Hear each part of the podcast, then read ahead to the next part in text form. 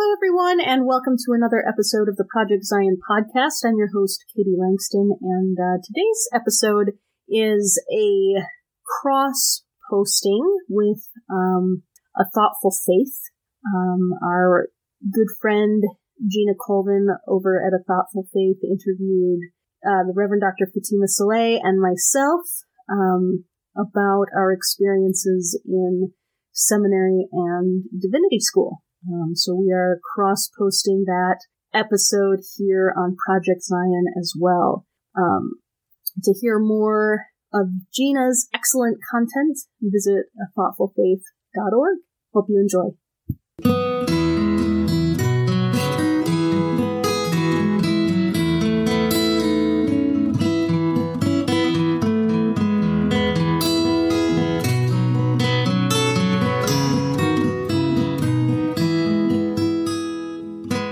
Welcome to the Project Zion podcast. This podcast explores the unique spiritual and theological gifts Community of Christ offers for today's world.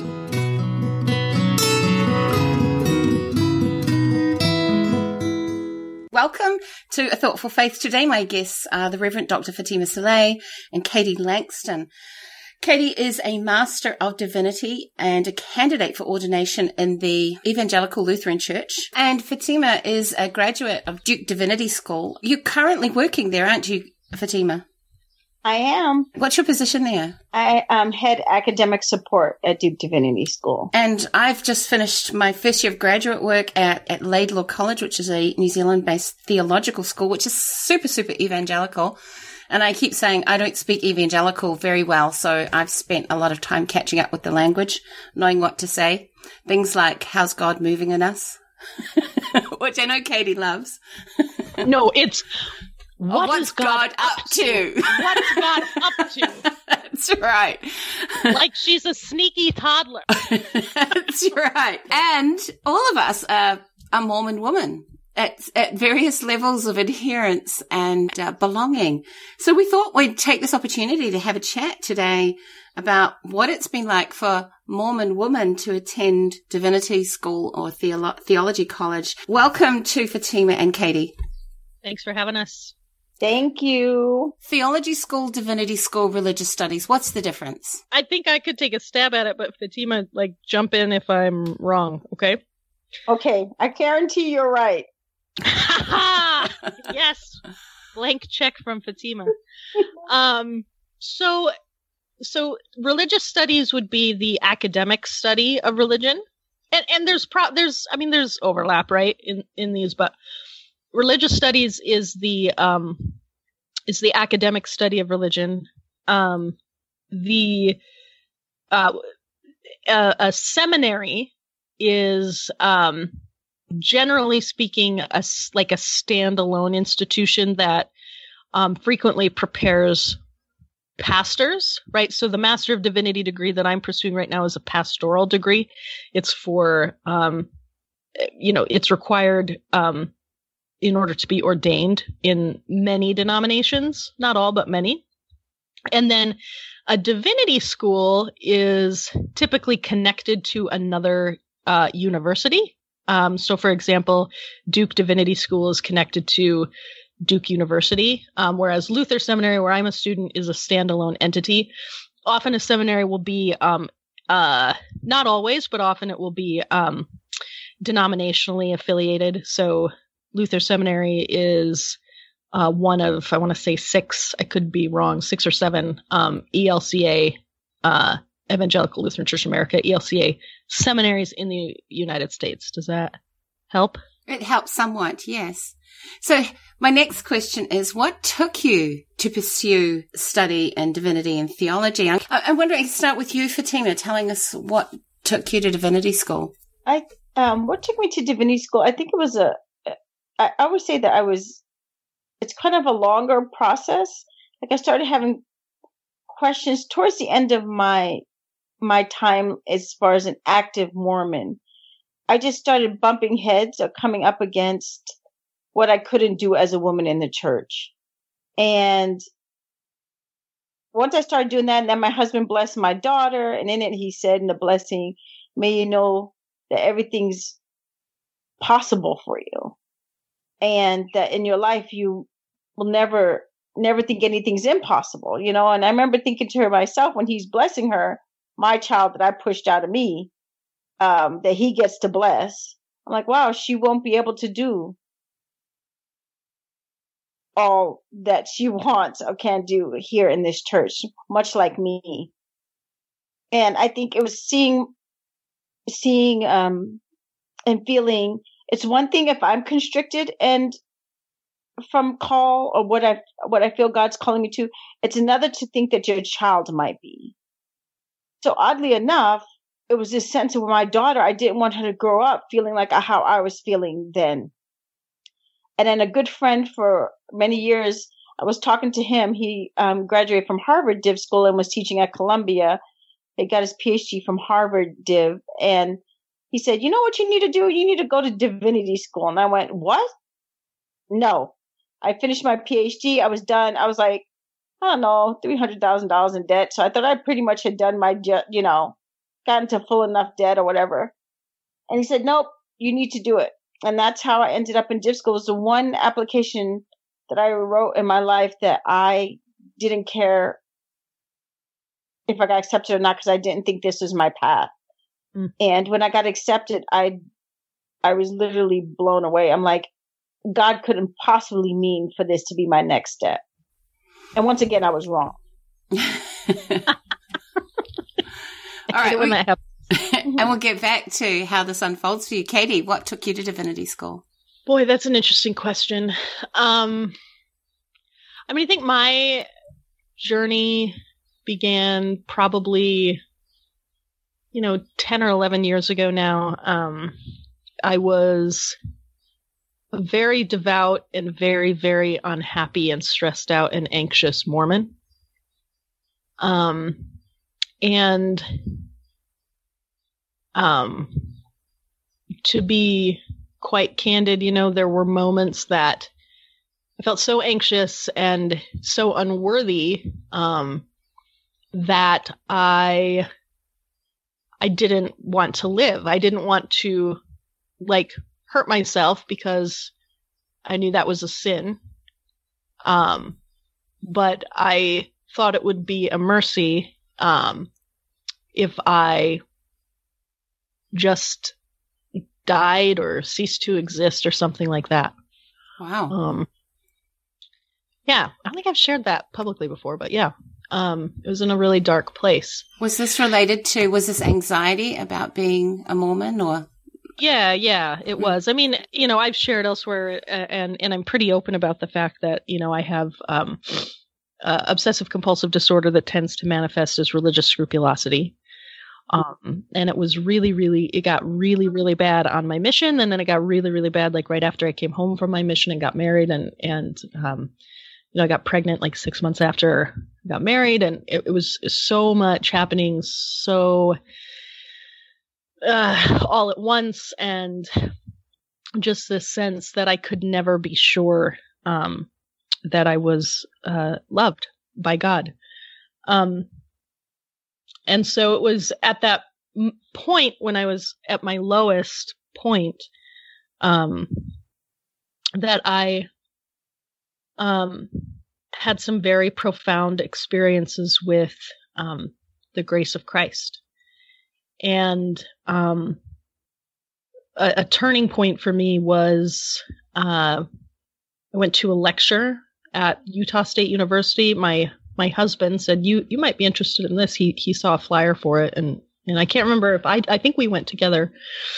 Um but Dr. Jerry Root who um actually is a professor or at least was 10 years ago at Wheaton College, which is very conservative like school, you know.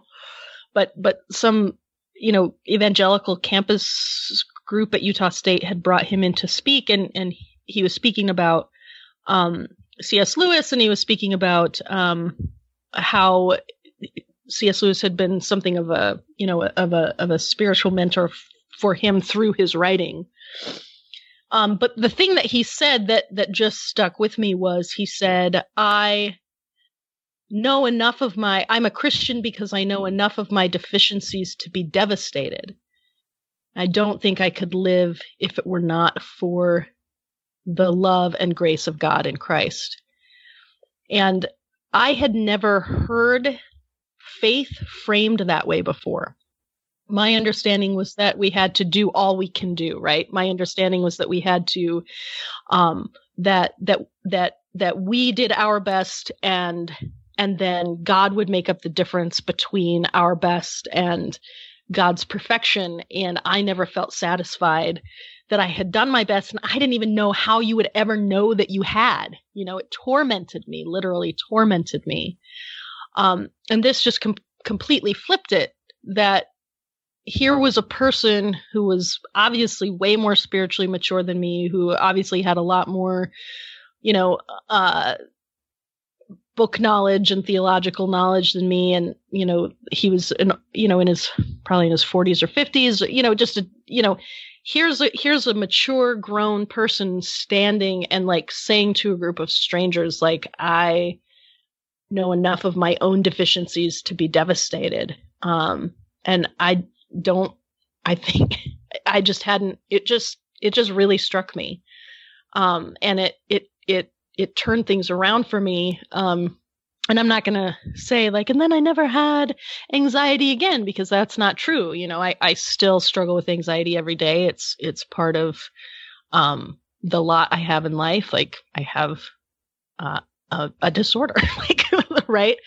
But it, it opened up this space where for the first time in my entire life, I felt like I was truly loved by God and I didn't have to do anything to be loved by God that I I just was. Um and and that started me on a path of deep deep deep theological reflection and searching for the better part of a decade. Um, and as I learned things, I wanted to share them with other people. So I started writing and blogging and I, you know, I, I connected to folks like in the, um, kind of in the Mormon you know, like like like you lovely friends, you know, um, and and and started um, speaking about the idea of grace, in particular God's grace, um, publicly, um, and and I think that was you know, as I started doing that, I felt a deep sense of purpose in that. I felt a deep sense of call that I I was meant to um, proclaim a word of grace. Um, and then through some kind of random, but that, that seemed random at the time, but you know how you look back and you say, oh, that was probably the hand of God actually working in that moment. Like, um, you know, met some people, discovered Lutheranism, which has a very robust theology of grace. Like Luther had scrupulosity. Like I, I read about Luther and I was like, wow, this, I know this guy. Like I get him. Also, he's an asshole uh, sometimes. Um, so I was reading something that he wrote today about women. I'm like, oh man, Katie. No, no, no, he's an asshole sometimes. I'm not like, I'm not excusing that, but he, he, his theology is, is beautiful in many, in many ways. Uh, in many places. Um, anyway, it really resonated with me. Um, found myself in a Lutheran seminary, um, by accident. Um, and here I am. So you are in a Lutheran seminary, and Fatima, you've been ordained a Baptist minister. Is that correct? It is. Right. And I'm sort of heading towards the Anglican church, but you know, everybody kind of knows I'm, I'm religiously very promiscuous. Um, yes, yes. So yesterday I did Mormon um, and yeah. then I did Anglican and then in the evening I finished with Baptist and I loved it all. I'm like, I can't choose. It's all, no, actually, I, I probably liked the Mormon less. Um, but I've got this high church and low church thing working in me. I'm not quite sure what that means. So I'm just going to ride with it. When you went to divinity school, did you think that there would be a departure from Mormonism? No, definitely not. No. How did that happen? Um, that's a good question. Um, I, I think it happened slowly, but I, if I had to say anything, I think it was just the Mormon church could no longer hold my call. Um, it did well for a time in really developing me, nurturing me and moving me with God. But then as God kept moving with me, they could no longer hold me well. And what about you, Katie? well, no. I mean, I started. Um, I started seminary by total accident. Um, I mean, I, I'd known for a while that I didn't want to do. I, I was in marketing, and I didn't want to just do marketing forever. I, I knew that that that wasn't. So for a while, so for for a year, actually, I was enrolled in a dual degree program of marriage and family therapy and and theology um, because I figured as a Mormon woman that would that like being a counselor who had um, some theological training would be like the closest thing I could be like get to being a minister um, as a Mormon woman. Um, and and so it wasn't until I was in school and talking to people who were preparing to be ministers and feeling so jealous I was like, uh oh, maybe this is, you know, like I didn't, I took, I took some classes in marriage and family therapy. I didn't really like them. And I was like, and then I took theology classes and I was like, I love this. Um, and I was like, this is very inconvenient. This is very inconvenient for my life, but here I am, you know? So, so tell us that at that point, um, either of you, tell us the point at which you thought, okay, mind blown. Did you have that point? Katie, did you have that when you went to divinity school? Yes. Yes. Um, I mean, I think, I mean, I, especially my first couple of years of, of seminary, I don't think there was a class session that went by that I was like, wait, what? like, wait, what did you say? Right. Like, um, you know, uh, the just the Trinity, or which I know Gina, you're not a fan of. Oh no, no, I like the Trinity the doctrine now. Of the Trinity. I've been in. you do? I do. You like yes. the Trinity now? It you're no ex- longer a heretic. oh my heaven's sake! I know, but I've just discovered that there are so many movable parts in the Trinity, yeah, and I'm like, I'm, I get that. anyway, yay! Okay, so anyway, the Trinity. I love the Trinity. Uh, so that so that was kind of a mind blowing kind of like trying to. Be, I remember like approaching my systematic theology professor and saying, "This was my first semester of seminary." I said, "Um, I was raised Mormon." And we don't really talk about this, and I was wondering if you had any remedial reading on the Trinity for me. it's the confession, right? I'm a Mormon. I'm, i know. I like, look at you. You need to treat me like a second language learner. exactly. Um, no, but or or you know, in even in like the intro to Bible classes, like um, understanding, coming to understand the historical critical method, and um, looking at the text in context and realizing, oh, these are a lot of different voices from a lot of different people at a lot of different times, and they don't actually agree with each other.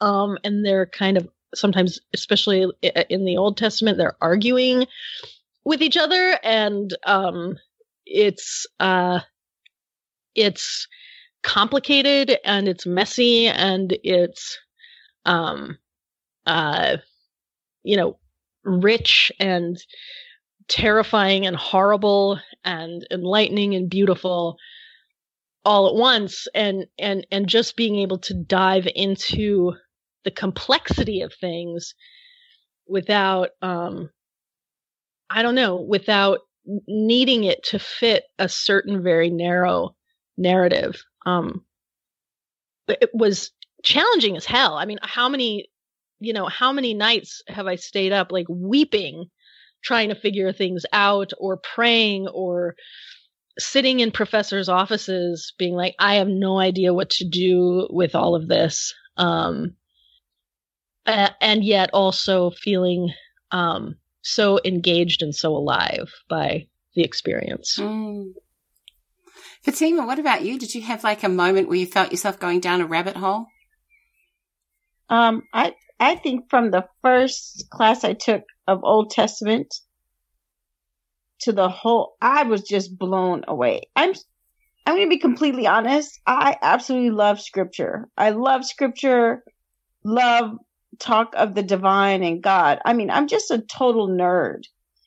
And I sat in a place where you could ask the hardest questions of God and learn things and still be faithful. And I had never been in an environment where you could ask and wrestle with God and still be and still be called faithful. Mm. Mm-hmm.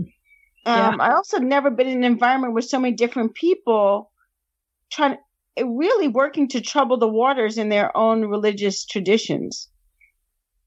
Um, so it's kind of like being a bunch around a bunch of rebel rousers who have a deep faith and are wanting to push that faith in ways that are just radical and beautiful.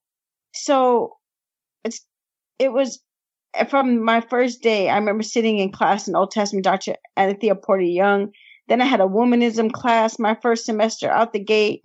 Um, yeah, and then a, the race and the formation within the Christian identity.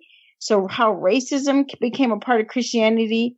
My gosh, that course like set me free. I'm like, what in the world is going on here?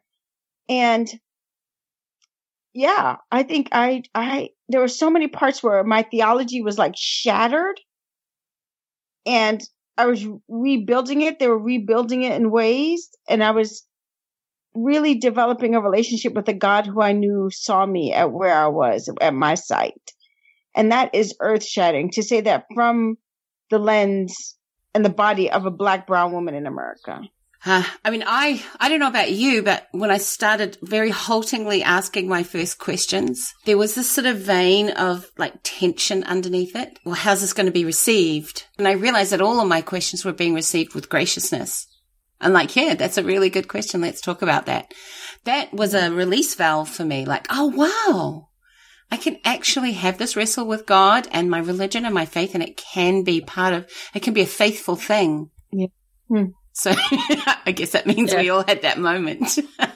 Yeah. Yeah. But I suppose the question is like, what was that doing with your Mormonism at the, at the time? It was messing me up, man.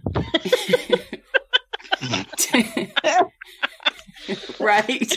You don't think, you know, you go in there, you think, oh, maybe I can be helpful to the church. like, or maybe I can, you know, my theology can be really helpful in a church that doesn't really embrace it. I mean, I don't know. I mean, what do you say about Mormon theology? Oh, there there might be a few individual Mormons who do, um, but no, I mean certainly not institutionally. Right. Fatima, do you have the same reaction? Is it, it's not really theologically robust? No, I, I, I don't. I think it is theologically robust. Okay. I think most, most Christianity and different traditions are theologically robust. It's just that I don't think that they're robust in the right way sometimes. Mhm. They're robust with something. Something's going on over there. yeah, I mean it's robust. I mean the discussions are robust, but it's just like, huh? Uh, yeah. So, I, I, I Let's talk about scripture then, Fatima. I mean, you've been very public about your love of, of scripture and even the Book of Mormon. Like, how was how was Divinity School shaping your um, experience with scripture? well, um, I think, um, womanism in and of itself has shaped a, a, a large part. It comes from a hermeneutic, which is like the definition of hermeneutic. Um, ladies, do you want to help me? That's a It's- lens, an- lens through which you read. yeah. Yes. So a lens in which you read. That's yeah. I was struggling for the words. Thanks, Katie. So her, womanism says you should come at scripture with a hermeneutics of suspicion. Mhm. So that so you come from the lens you read the scripture with suspicion because it was written not by you, not for you, not with you in its lens, right? Um, which is an interesting way to approach text, holy text. Is like, I'm gonna approach this as that you were never you were never aiming really to see me. People like me weren't really writing it or moving in my sort of narrative. Um, or narrative of the marginalized woman in, in holy text. Um, so it's done, it's really helped me in a way and knowing the process of exegesis, like how you move through text and, and um, study it and take it apart. It's been a beautiful experience. I'm, it's only like heightened my love of the Book of Mormon, heightened my love of the Bible. Also, I'll be plain and simple. I'll tell you when I throw out text, something that I feel that is a radical move, but sometimes I'll be like, the Bible contradicts itself. You know, holy text can be wrong or I just it's not it's not life giving to me. If the text is not life giving to me at that time, I will toss it. It, it, and it may be life giving at another time. But if it's death dealing and how it's moving and it's not helping me in the image of God, like affirming that I was made in the image of God as a child of God, I I throw out the text, which I now I know sounds really rebellious and radical, but but I suppose um, that hermeneutics of suspicion arouses that sense of rebellion and our right to rebellion, doesn't it? Like, I mean, we talk yes. a lot about wrestling with the text and, and it invites that, and invites our outrage. But, you know, I mean, obviously you, you were at a Duke Divinity School, um, and they weren't literalists because this is really important, isn't it? Yes. Mm-hmm. Yes. I'm not sure if all of them would agree with what I learned. I'm sure they'd be like, did she really learn that from me, us? Um, so that may be up for that may be up for debate. But I I'm a lover of scripture. I just love it. And um, but one thing I will not do, and I will try very hard to do, is not weaponize it. Mm. And so I'm very careful, and I stick to my spiritual Hippocratic oath. I will first do no harm. Um, I will not tr- intentionally try to harm someone's faith. And so I see scripture as like, how can this text be life giving and do beautiful work in the hearts and minds of people? And I found that Div School taught me how to do that better and start speaking from a theology from the margins, which has been so crucial um, to my own development. I, while I say that my mission helped save, like help me keep my relationship with God. It, the next step was divinity school helped keep my relationship with God. I think I was at a precipice in both of those uh, time periods in my life where I didn't know if I could continue my relationship with God. And a mission helped me solidify that God existed for me, and Div School helped me know that God saw me. Mm. What do you mean by theology from the margins?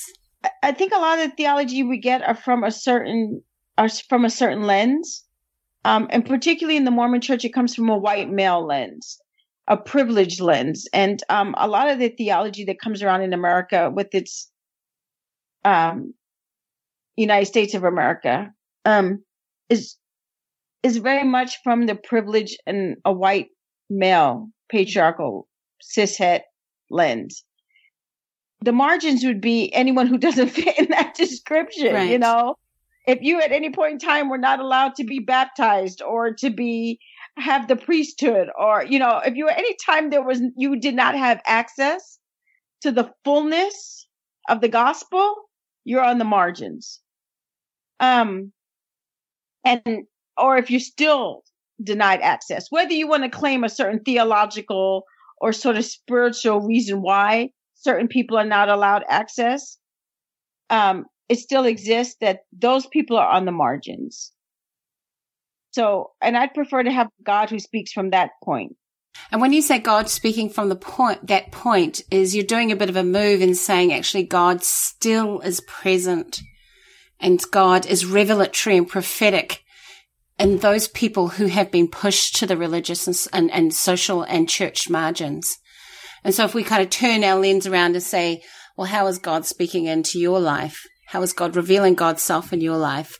Actually, that changes a lot. Uh, it changes pretty much everything, really, isn't it? Doesn't it? Yes, it does. Mm. Yeah. And in many respects, that's the heart of Christianity, though, isn't it? This is yep. the point at which Jesus is speaking. He's not speaking from the center. He's speaking to the center with those at the margins. And this is how I think, I wonder, you know, I mean, obviously Christianity has been captured by the center because it has, um, you know, it, it can be appropriated uh, to have a moral effect on, on communities and make social management easy. But at the heart of this kind of Christianity that, that, that bubbles up out of kind of white corporate, you know, the metropole, I guess, it, it, we can rightly question whether or not that's deeply Christian at all. I don't, I don't think it, I don't think it is. And I think, you know, you hear a lot of people, um, you know, so, you know, I, I'm in a, in a mainline seminary in a mainline denomination. And, and so you hear, um, hand wringing, uh, about how, you know, the church is dying and the church is losing influence, da da da da da. You hear that. Um, I think you hear that from Mormons as well. Um, for from my perspective, I kind of say, well, thank God, you know, uh, not that um, the church, and by that I mean the church universal. By that I mean um, the the body of Christ in the world. Uh, is itself dying um, because Christ is risen, but that the political and institutional and social structures are breaking down in the church um, is a death that is long overdue um, and will force, hopefully, um, will force uh, those of us um, in the in the Christian movement to return to the roots of the faith, which is um, the you know like um, like you were saying, uh, Fatima and Gina both the um, you know speaking from the margins to the center, taking those on the outside and bringing them into um, and having them, you know, having everyone come into um, beloved community, um, and and recognizing that um, the power revealed in in a Messiah who is executed as a political traitor on a Roman cross and saying that this is the salvation of the world is a deeply radical countercultural kind of claim about God um, that that has been missed for far too long, uh, and hopefully mm-hmm. will be now galvanized around it. Mm-hmm. Do you, do you both think that there's much, much hope? Uh, no.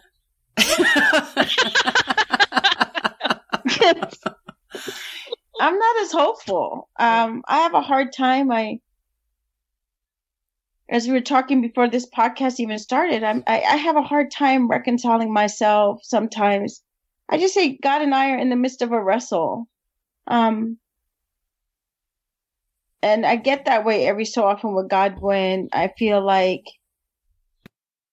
I want God to have shown up more or to be better at showing up for people, especially my people, any people on the margins who are suffering. So sometimes my hope wanes um, quite a bit. And yeah, especially in the climate that the US is in right now, um, I think uh, I felt like we were in such a better place than we were. And to find out we weren't there has put me like in a tailspin almost of like, are we ever going to get this right? Or is it just going to recapitulate itself in ugliness over and over again? So yeah, I'm not as hopeful, at least not at this season right now. Maybe if you catch me in a couple of weeks. Well, no, not then. Maybe couple months. Yeah. That's part of the journey though, isn't it? I found my year at divinity school have been wrestling with my theism as, as well as my atheism, with my hope as well as my despair. All of that have been coalescing in this journey because I think as um, theologians, you have to confront the messiness of it. And I think divinity school has asked us, con- asks us to constantly confront the messiness of it all. Yes. And then sometimes I feel like my hopelessness or like me being upset at God is still not being grateful. And yet I'm grateful for how much I've been given an opportunity and beautiful things I've been given in my life. So uh, sometimes I feel like an ingrate, but then I'm like, I don't know. I don't know how to manage my own frustration at the same time grateful. But I believe it all can exist in the same at the same moment. It's like when I, you find your child who's been lost, you you're relieved and angry all at the same time. You know, you're like, yes, I'm glad I found you. Now, why were you missing me? Yeah. You know, I feel like you can hold two opposing emotions at the exact same time. Um, and that is the human existence. Um, and sometimes that's my relationship with God is that I'm deeply grateful for all I've been given, but deeply upset that so many are without. And why can't I see God answer them? You, can I just ask, what is the relationship between God and the church for you? Where do you sit in that relationship? Are they two discrete things or is church bound up with the question of God?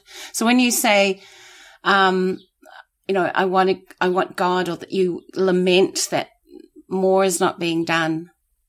Are you saying more is not being done in the church for, for the, for the marginalized or God is not intervening, it's not imminent enough? Both. Right. Both. I'm frustrated with believers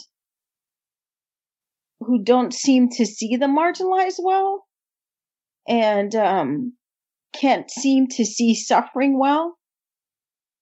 For instance, I started like training on equity and doing it, you know, race equity and with faith, like in a faith mo- model. And I realized that one thing they needed us to do was to teach empathy. I'm like, oh my gosh. Seriously? Teaching empathy so you could hear why African Americans feel the way they do, why queer and trans people are going through what they do. Like, uh, we got to teach Christians how to hear one another, how to hear people. Like, seriously, empathy project. And I think I was so dismayed that the church in and of itself and its moral superiority that it's claimed still needs to be taught empathy, how to hear and see those on the margins, the oppressed. Yeah, that gets me pretty frustrated.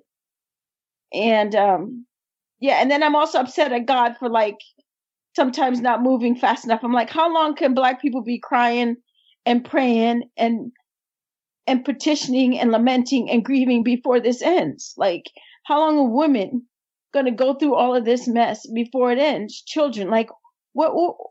You know, I have something of a mystical view of the church, um, where, um, the church is, is in a very profound and real way the, the mystical body of Christ in the world. Um, and so it's um it's a really annoying that that the church is um at least one of the ways that God has chosen to be present in the world because it's so profoundly messed up. um but B the thing that strikes me is that the body of Christ itself is wounded, right? Um, mm. that that Jesus' body in the resurrection carries wounds in his hands and in his feet and in his side. Um, and sometimes, sometimes we want to paper over all that we want to hide that fact, but to, to be the body of Christ in the world means to be deeply, deeply vulnerable. Um, and to the extent that our institutions refuse to do that, and to the extent that they seek their own power um, instead of living after the way of um, of Christ, of the crucified and risen Christ, um, we all suffer. you know, uh, and we're we're all the worse for it. Um, so So what you're saying then, discipleship, Christian discipleship is, is being part of the resurrection. Yeah, Um, and the resurrection is not wound denying. no, right, exactly, yeah. And I suppose, you know, we could talk about the theology of the cross. And I, I know for you both has the cross become something different. You know, we're very cross denying in the church, the LDS Yeah. church. I mean, I don't see how you you can't do Christianity without the cross. Um, there is no gospel without the cross. Ooh, that's a big statement to make. Katie Langston, can you please elaborate? So I actually I kind of I wrote a paper about this um, last spring. Um, no, because I reflected often um, this journey on kind of growing up in a church without the cross. And what ends up happening, I think, at least this is my experience. I don't know, maybe maybe yours have been different. Um, but for me, death is almost papered over in Mormonism. It doesn't, and I've used that phrase now twice, papered over, and I don't think I've ever used it before. But anyway, it's it's completely glossed over, right? It, it's it's it's not real. Um, we're in this, even if you if you think back um, to the idea that we were, you know, pre-existent, and then we're born, and then we die and we go to the spirit world and then we're resurrected and we go into one of the one of the kingdoms um there is no sense that death is a real power that the the the darkness and the despair and the hopelessness um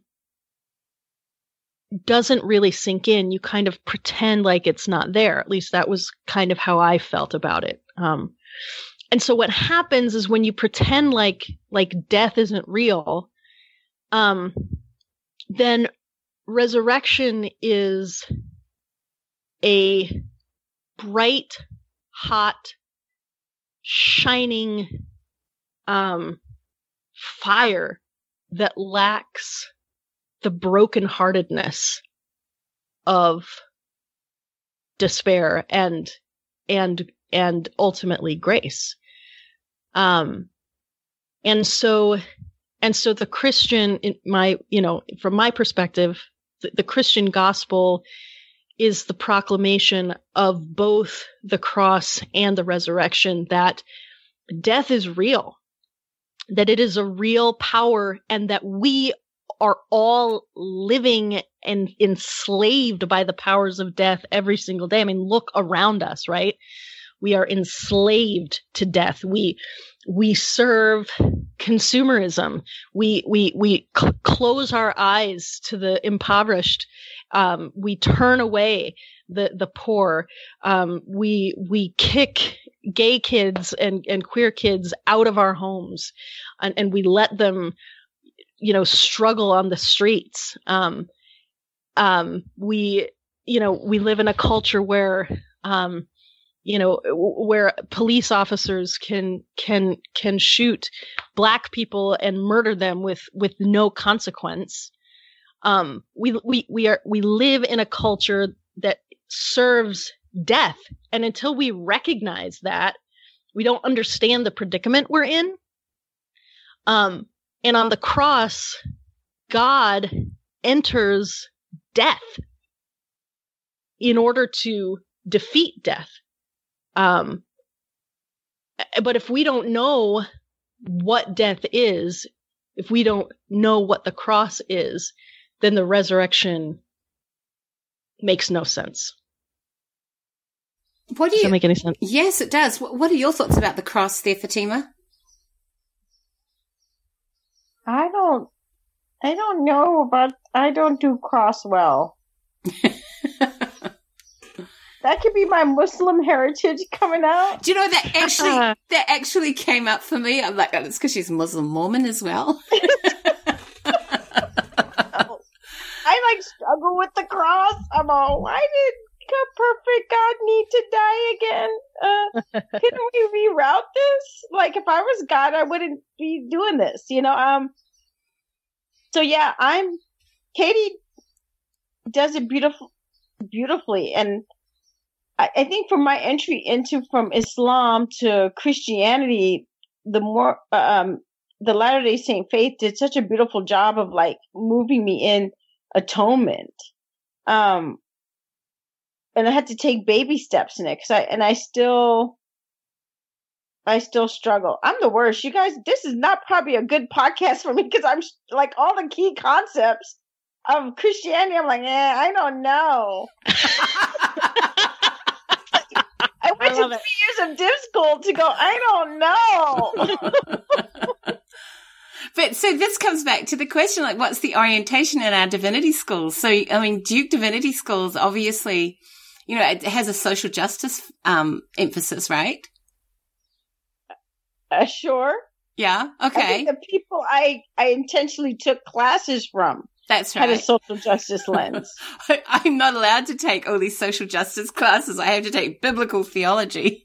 Um, yeah, those a couple of those.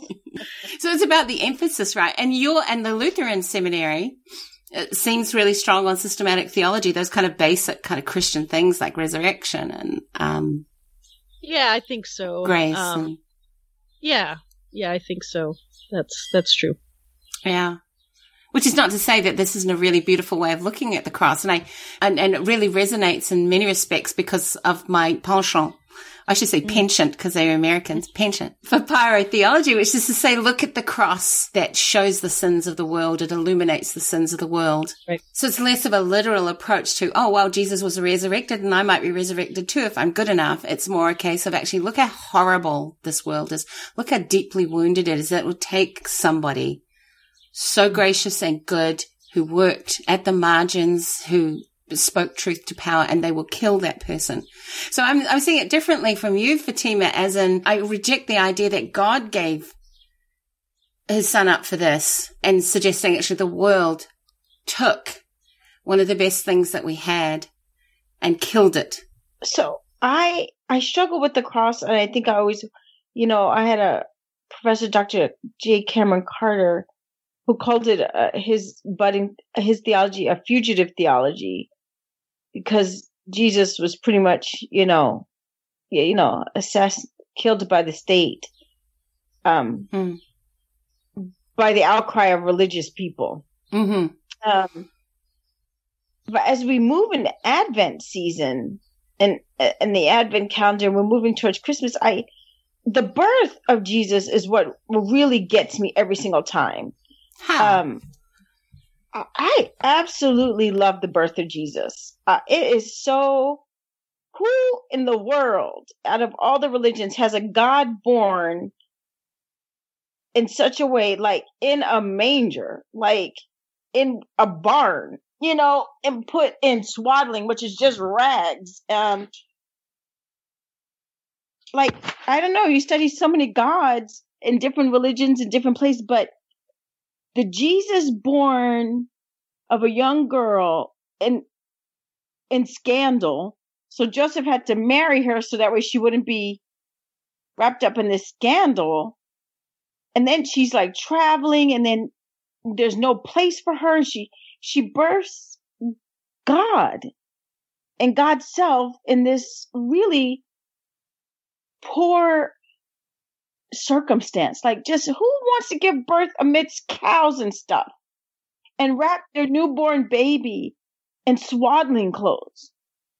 And to think that I, we believe in a God born in mess mm. and amidst scandal.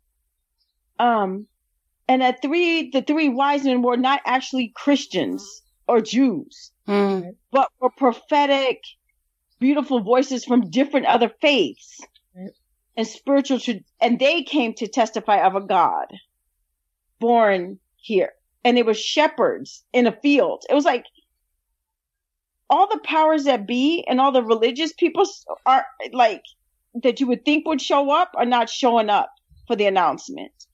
Um, it's it's this season that I'm compelled in Christianity. I'm compelled by what kind of faith would give us a God born in such circumstances. And I love what you're saying because it, what's coming up for me is this idea that Christianity is a, is a faith of surprise. Mm. Um, Yeah, you- exactly that God would never show up the way you think God's gonna show up. And that's that's the power of Christianity is that we think God is X and gonna do X, and that's the problem. We think the King of Kings, the Lords of the Lords would look a certain way.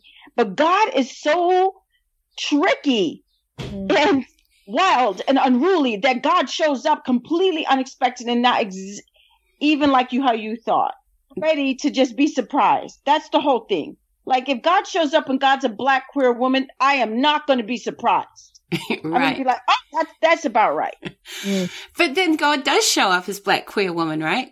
all the Yeah. time, and that's Constantly. why we miss it because we thinking God Yep. looks like X, Yeah, we're, we're blonde hair, expecting blue eyed right, Jesus. Exactly with a big beard, but Yeah. neatly trimmed. But God, but God, but God is actually in the black queer, queer woman, or God is in the man on the side of the road um, asking for money at the traffic stop, or God Yes. is God is in the children who don't have enough food to get through the day or the week. And that is where God is present. And if you are looking for God in the, um, in, in, in the halls of power, and if you're looking for God in wealth, and if you're looking for God in, um, you know, political, in, in places of, uh, pol- political prestige and political influence, you are you are looking in the wrong places and and you are worshiping an idol Mm. um hmm I mean, because because the god who shows up in christianity is the baby born in a barn and laid to sleep in a feeding trough and you know i would extend that to then the god who dies on a roman cross yes, know? naked Yes, and bleeding. naked yes, naked Mhm. and bleeding Yeah. It- Yes. It's not that's not what we expect. Um which is like one of the only things that gives me an inkling of hope that maybe it's even true. you know what I mean? Like who would make that up? I mean, right. that's true. It's so, know- it- yeah, it's so fantastic in its imagination. Yeah. And it's That- absurdity. It's Yes. absurd. It's absurd. to have a king of kings in swaddling clothes. Yeah. Like even my baby had better clothes than that right. when my baby was born. Yeah. But the king of kings did not. Yeah. Um, And socially a bastard. Yeah. Yes. a bastard, right? Yeah. Yes. So, w- and we have not, and I don't know if maybe if Christianity grappled with the absurdity Mm-hmm. and where God is, then we would be able to better find God in the margins, Yes. In the prison cells, in Yes. the single mother who's not able to make ends meet. Like, and we could vote along those lines and we could, because we would go to those places to meet God and to see what God asked of us. this is i mean this is a little maybe a little paul pauline pauline how do you say that pauline i think Pauline. Yeah, Pauline's a woman's name. yeah that was done with me good call good call gina um but you know i mean i think i i think there's something i think there's something to this. Um you know a couple of years ago if you would have asked me is there like i'm going to bring out a scary word here but if you'd asked me like is there something like the demonic you know i would have been like no that's made up bullshit. Sorry to curse on your pod on the podcast. But um like i would have said you know that's not that's not a thing. But but then paul talks about how christ defeats the prince and principalities and powers of the world.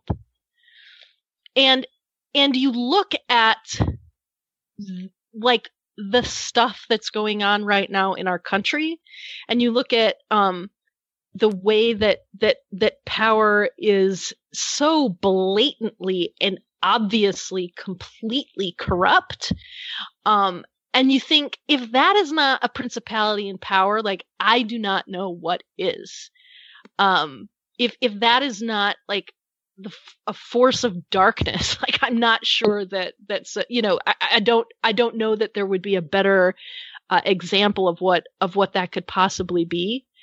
Um, and so and so to say that that that it's the it's it's the weakness it's the unexpectedness it's in the marginalized it's in the poor um, it's in the outcast and the downtrodden that real power the power of god is found and discovered is a shockingly radical thing to claim.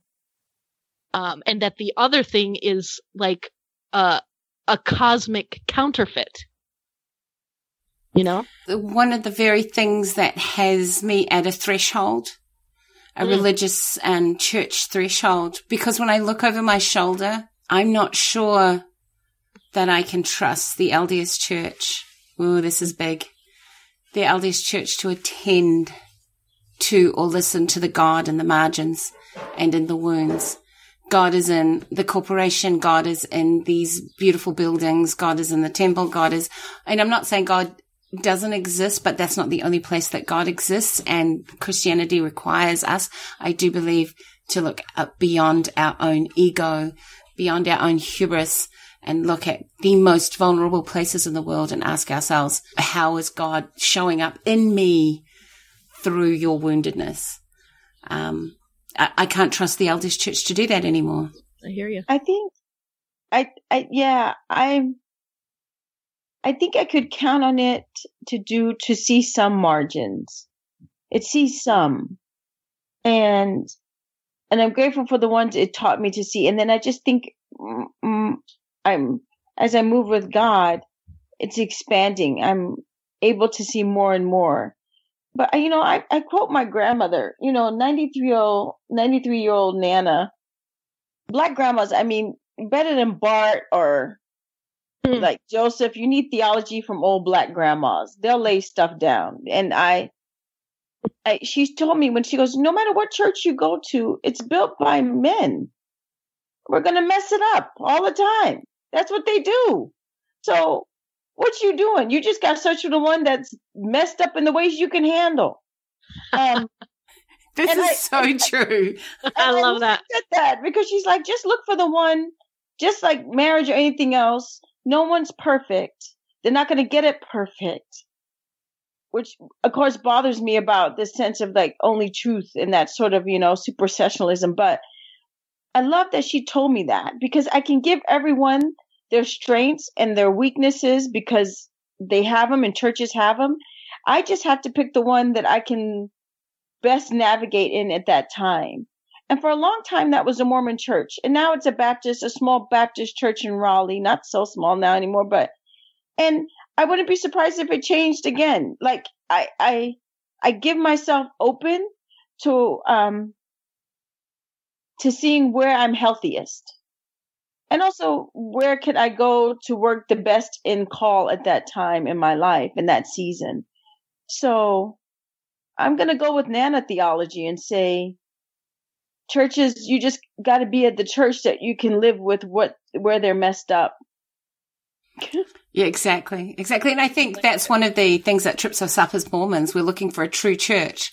So if you're not, oh, yeah not going to the true church of Jesus Christ of Latter-day Saints. What true church are you going to? And I, and one of the things that's been a relief for me is that in all these other traditions that I participate in, in community, nobody's talking about what church is true. like, it's just, it doesn't right. happen. yeah. Yeah. Yeah. But, you know, that, although, oh, go ahead. Oh, I, but, but, you know, they do admit the brokenness uh, I remember um, a few weeks ago, I'm sitting at McDonald's, and one of the churches I go to, um, and it's a contemporary service, a small contemporary service, Anglican service, and afterwards everybody goes to McDonald's. And I had Rory, one of the priests, say, "Do you know when we do the absolution?" Because I really like the absolution. I used, I was taught to laugh at the absolution, but I really like the absolution. He said, because uh, he said, I think that that absolution is for the sins of the church. Um, mm. but that what's missing are the conversations where we face the sins of the church and we talk about them and we seek ways in which we can move forward and, and, and overcome and, you know, seek, seek, um, um, forgiveness for what how we've hurt our communities. He said, you know, your private sins you can take care of by yourself, but it's your corporate sins that are really powerful. And I, I really, really like that idea. So nobody's saying, hey, we're all perfect. Um, you yeah. know, as a church community, we're broken, but how can we yeah. face our brokenness? How can we walk into the future backwards? That's lovely.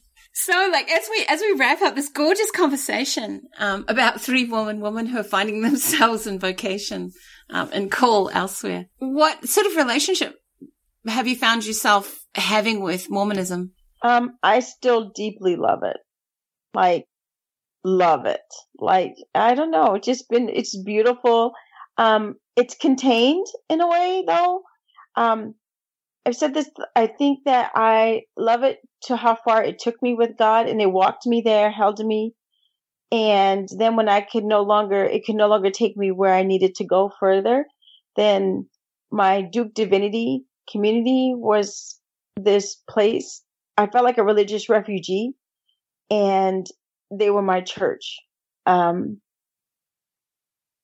and for three years, they were my church and I found another church and they took hold of me and been beautiful and, and they're walking with me now in this season. But Div School for me was such a soft landing, such a hard leap of faith. Um, but I, I, I've worked very intentionally on not being too angry with the church, um, for not being able to go longer and hold me longer and hold me as long as I, I desired they would be or to accept me and my call. I really wanted them not to reject me. Um, and I worked hard for them to see me and they couldn't. So I, I, I wanted to work hard and not being so angry and hurt by them. And so years of therapy and having a really good love circle and it's knowing people like you and Katie and communities like this where I'm able to still flourish and talk about it and able to tell, speak of the goodness it gave me.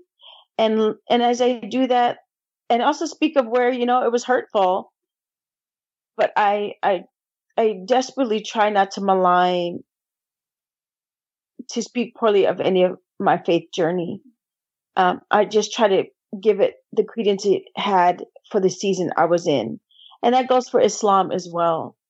And I, I choose to remember how beautiful my journey with God in that season was and that it was hurtful to move on to the next season, but God has been oh so graceful and, and oh so tender with me that my leaps of faith into the next, which looked like rejection, was in fact an embrace on the other end.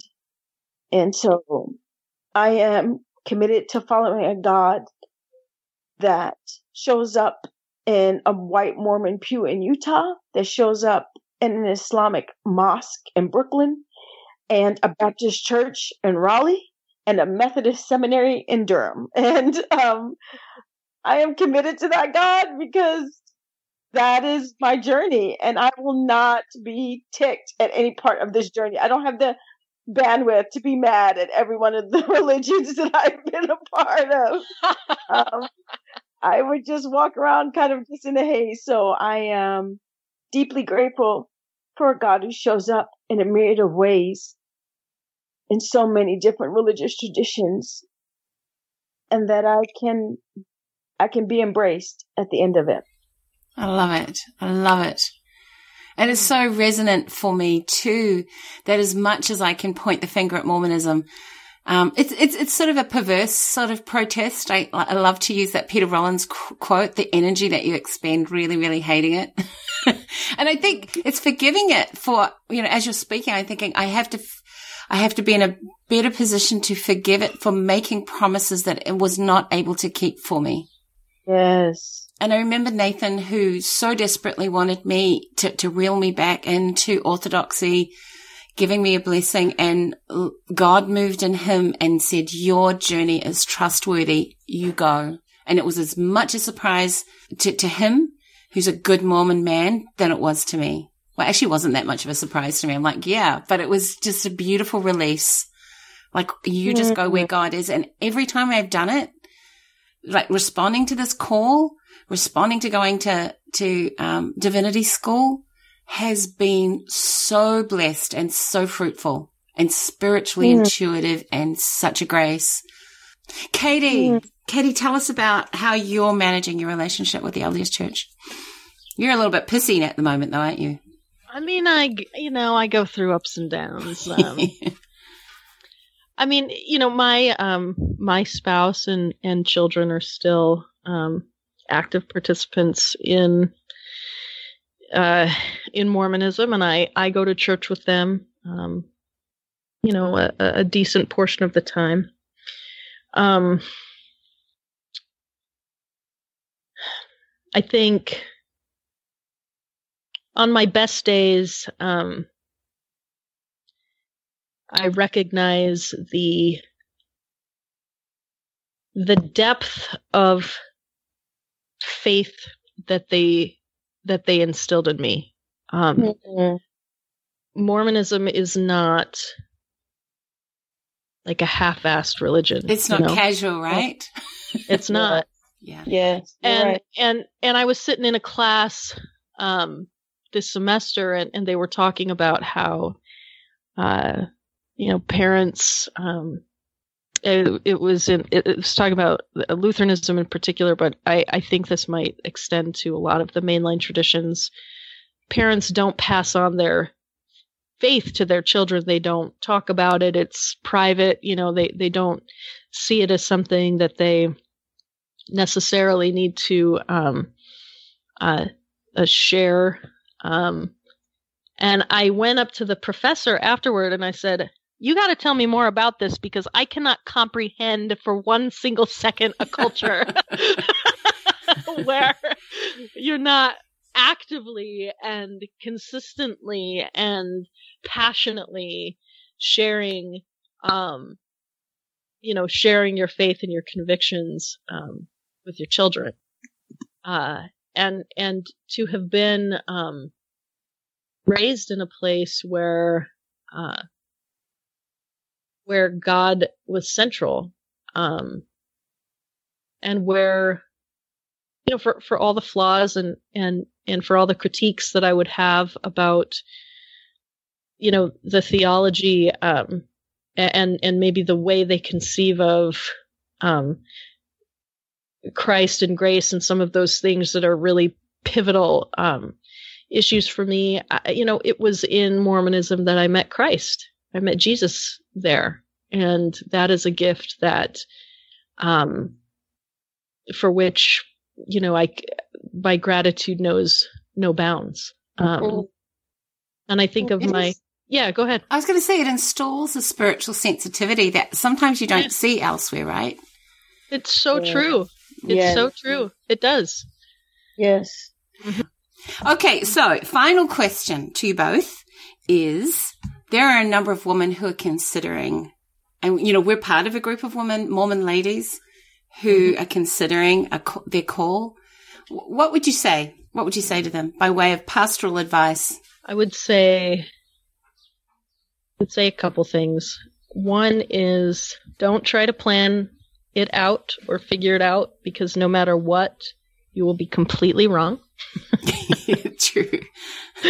Um, it makes no financial sense. It makes right. no religious sense no. and it messes with your family. also correct and correct. it screws everything up.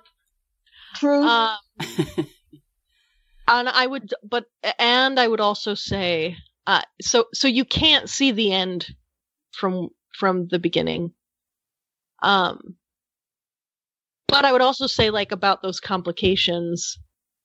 Um, I mean, I remember, you know, like my, you know, my husband was not, shall we say, the world's most thrilled man in the world. Um, when I began insisting that I felt like God was not letting me off the hook with this call thing. Um, and, you know, and I would not have, um, I would not have been willing to sacrifice my marriage for my calling. Um, I, I, uh, I really needed him on board. That was that was me. That's me. That's that's just how I am. Yeah. And he wasn't, you know, he he wasn't super on board. And I remember praying and saying to God like, look, if this is the thing that you want, then you're going to have to do this. Um, because I sure can't, and it seems like pretty impossible. um, but God did, you know. So I think trust if you feel a call, you can't try to plan it out, you can't micromanage it. Trust God and take the next step that there's only, you know, perhaps there's only light for the for one step ahead and then there's light for the next step and the next step um, and and go slow and discern and talk to people you can trust and um and pray. And and i think your your vocation will begin to open up. So And I, I think about the number of years every time, even when I was an undergraduate, I would look at theology, but bachelor's mm. in, in, theology.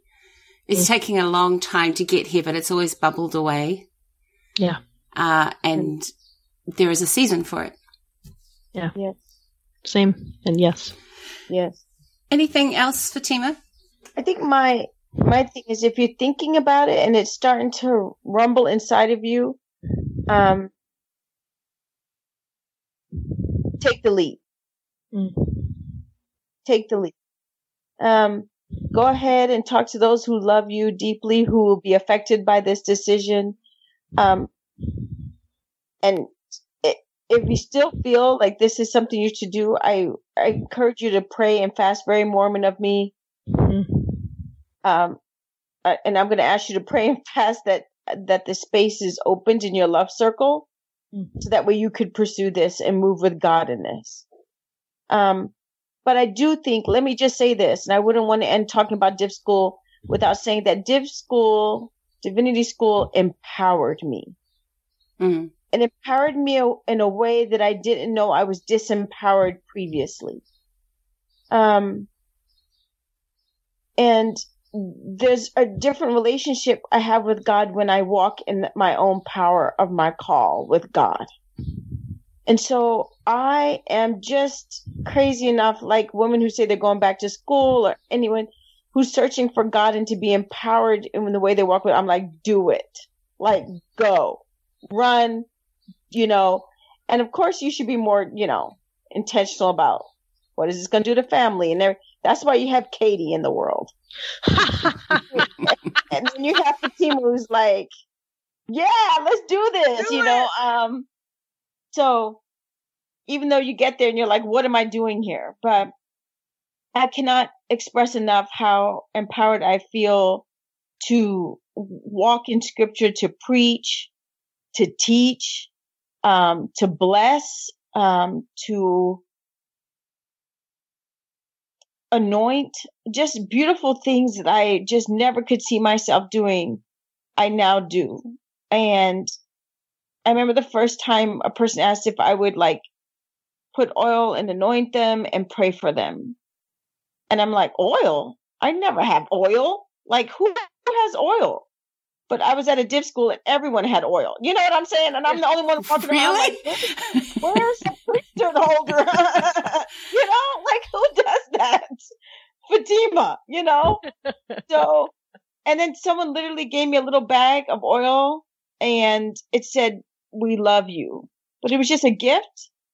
And I remember looking at that oil and being so profoundly like, oh my goodness. Um, yeah, so I know that's a long story to say go for it, but that's, yeah, go for it. Uh, my pastor, uh, I saying I've got a priest, a pastor, and a bishop. it's ridiculous.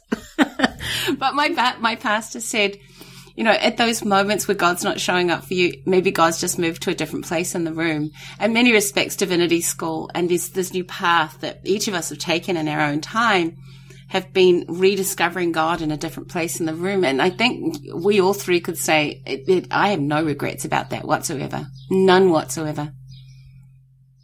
Yeah. I mean, it sucked from time to time. Well, it sucked yes. a lot of the time, but because you know you're leaving. You know you there is a, there is an ending. There is a death, um, and you have to, you know, as a good minister, you have to uh, minister at that death of your own self, parts of your own self. Yeah. Um, but be at the resurrection of the other parts of yourself. So Yeah. That's the truth. Well, I love you both. You are extraordinary, wonderful, inspiring woman. I've been speaking with um, the Reverend Dr. Fatima Salleh and Katie Langston, who is an ordin- candidate for ordination in the Lutheran Church. All of us. And do you call yourself still call yourself Mormon? Like, like I, you know, I call myself Lutheran, but I say that I have uh, a Mormon background.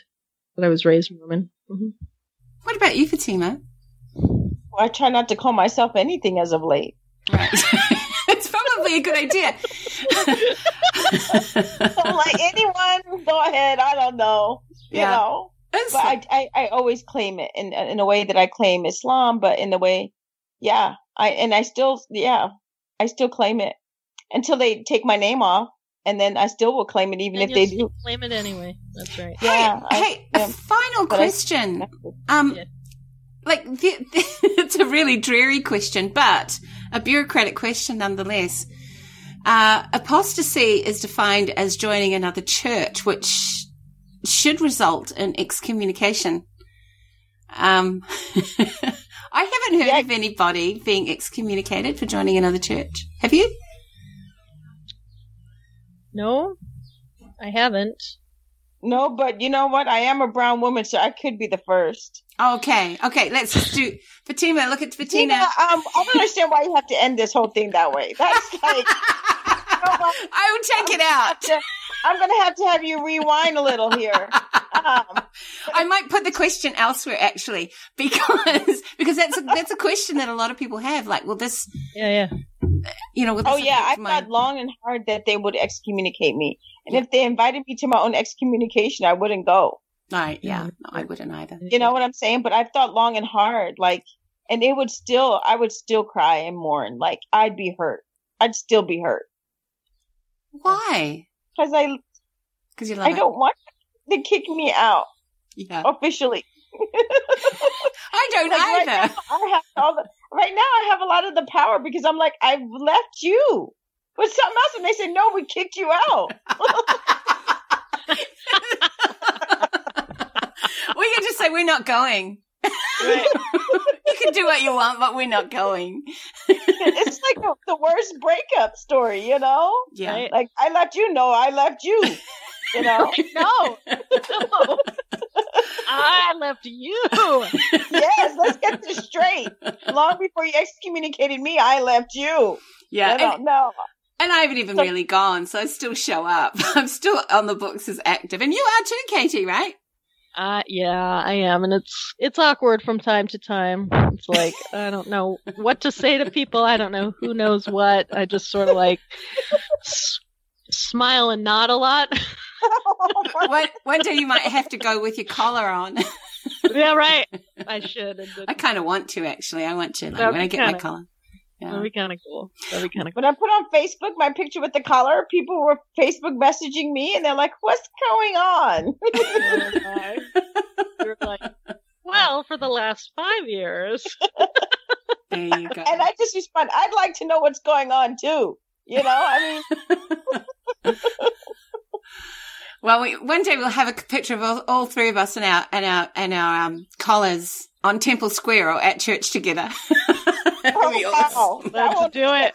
Buddy. Let's do it. no, let's not do it. Oh, never mind. This is a bad idea. I think it'd be awesome. Abort mission. Abort mission. On that silly note, I wish you grace and peace, my friends, and the and blessings. Thank you so much. Thank you.